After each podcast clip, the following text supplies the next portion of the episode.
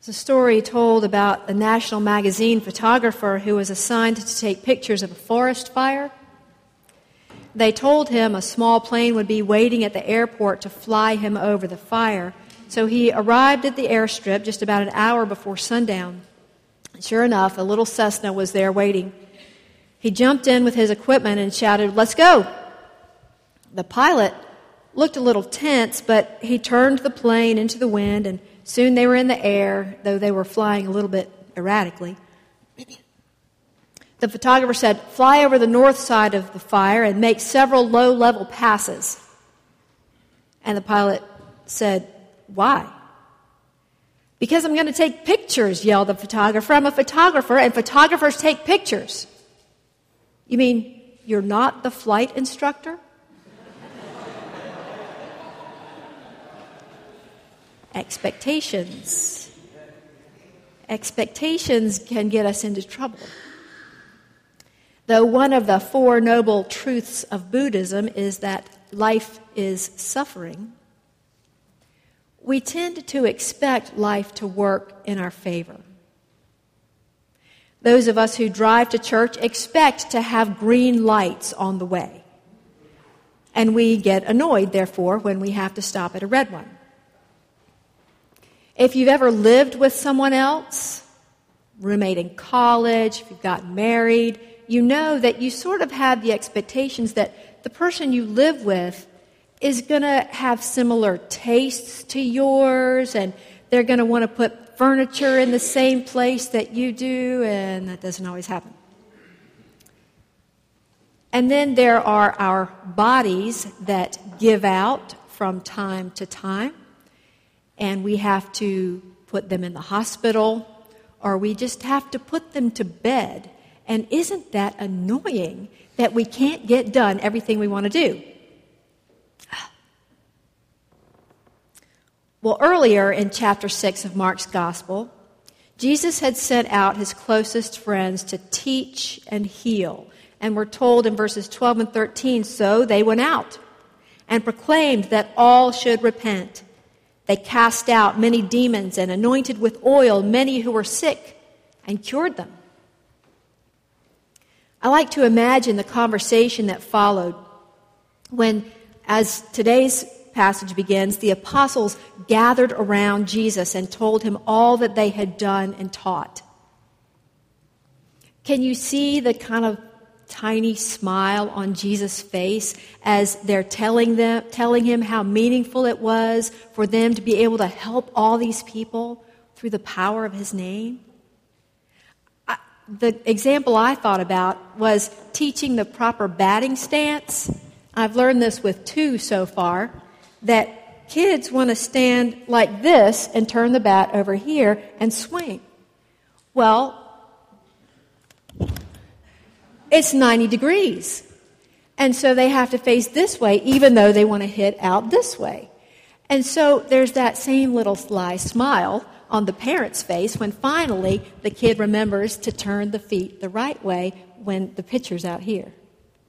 So that's sort of what I imagine about Jesus, too. You know, he's hearing this from his disciples and he's thinking, they got it. They really got it. Yay. And so they're enthusiastic, they're excited, but they're also exhausted. And so Jesus has compassion on them. And he says, Let's go away for a while. Let's go on a retreat, Paul, not just to Appomattox. Church council met last week and we were talking about a retreat, and Paul said we should go to Appomattox. I said, It's not that kind of retreat.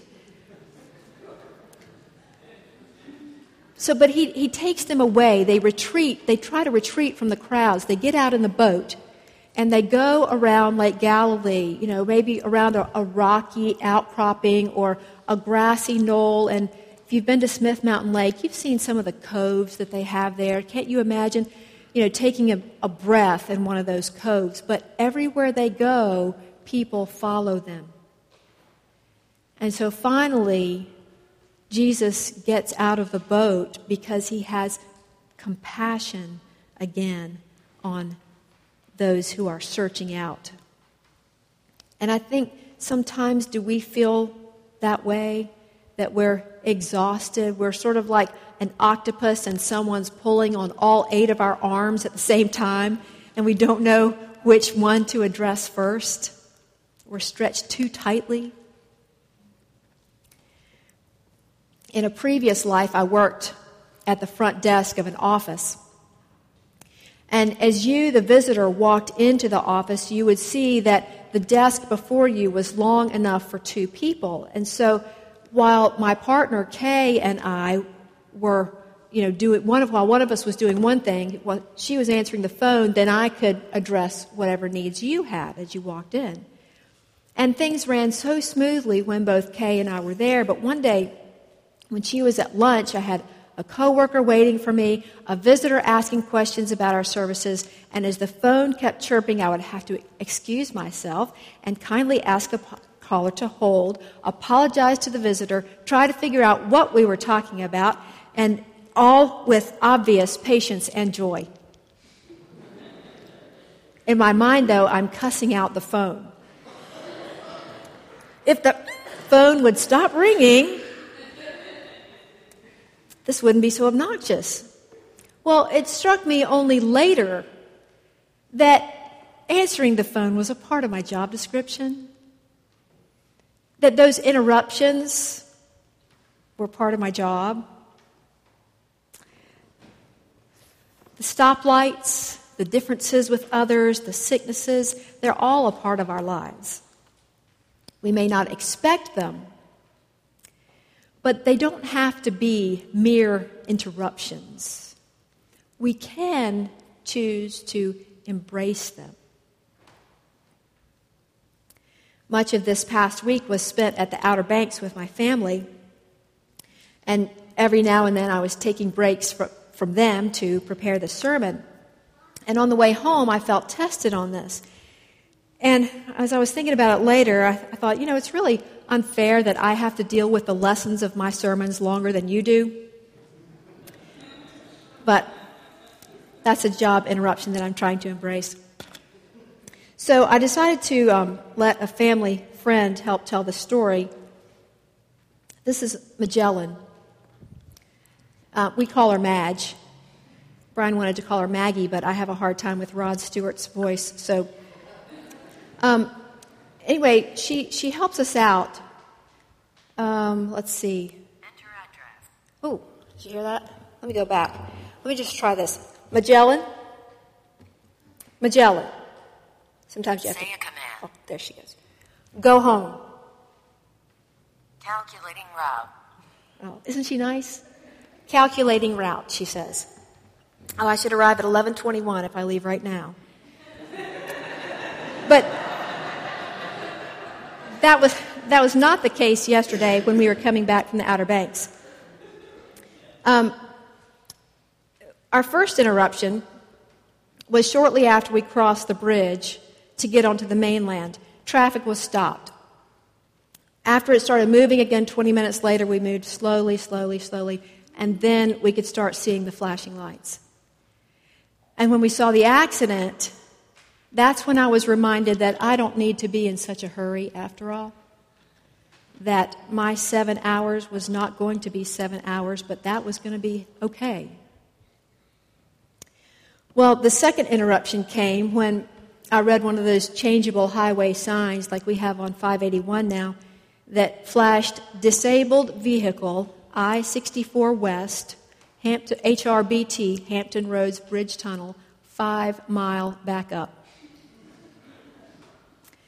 My first thought was, I missed my road. My second thought was, what did Madge do to me? I wanted to take 460, but I hadn't told her that. I just said, go home. And Madge can see dark asphalt and she can see light gray concrete. She can't see all the cars that are sitting on top of these roads around, and she can't tell me how to miss traffic. Now, I'm not as va- advanced as OnStar, I guess, but you know, I just told her I wanted to go home. I didn't give her all the directions I should have. Frantically, I called my parents for backup because they used to live in that area, but they weren't near the phone. So, there we were in the five mile backup at the Hampton Roads Bridge, Bridge Tunnel. And that's when I started thinking about this daggone sermon.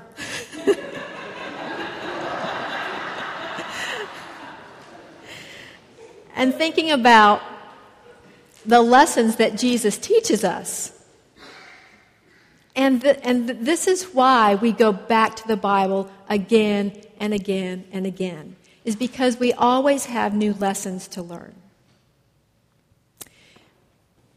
We use the time to change the CDs and talk about things that we had seen and done at the beach on a normal voice level instead of yelling over the noise of the cars.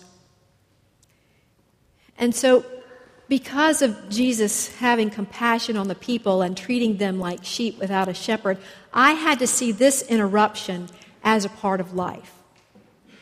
And I had to choose to not express my frustration towards the children or towards other drivers or even inwardly at myself. It was just something that happened, and I couldn't change it.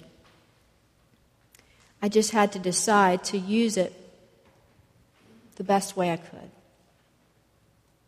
Since Jesus is our best expression of God, we learn from this passage that no matter how topsy turvy or fragmented our lives feel, God treats us with compassion. When we act like sheep without a shepherd, ignoring the steep slopes where we would fall, or walking toward the woods where the wolves await us, Jesus does not ignore us. He even reaches out to us as a caring shepherd does and draws us back to him. One commentator says if Jesus is supposed to look a lot like God in this story, as God's son, then we learn that we cannot wear God down with our problems and we cannot exhaust God's gracious power. Life happens in the interruptions, but Jesus shows us that healing happens in the interruptions too. He goes from that point to a different point on the lake, and he continues to teach and to heal. He was interrupted, but he acted with compassion. Next week, some of us will go to Standing Rock Reservation and we will be interrupted. Some of us will visit a store or a restaurant and we will stop at a light or we will get involved in a long line. We will be interrupted. Some of us will go back to the office and our coworkers will interrupt us. Someone will drop into our lives that we neither expected nor wanted, and we will have the opportunity, like Jesus, to show them God's compassion and offer them God's healing. So watch. Watch for the interruptions. Take advantage of them. Savor them if we give God the chance to enter our interruptions, we'll see together that God, the, the, the healing that God can provide to and through us. Let's pray together. We thank you, O God, for healing us, for reminding us of your love and your care, your strength, your power your hope. We pray that you would drizzle that power down onto us so that with its stickiness we might invite others to be sticky with us and share together all that you do for us. Guide us, O oh God, we pray. In the name of Jesus, our Lord and Savior. Amen.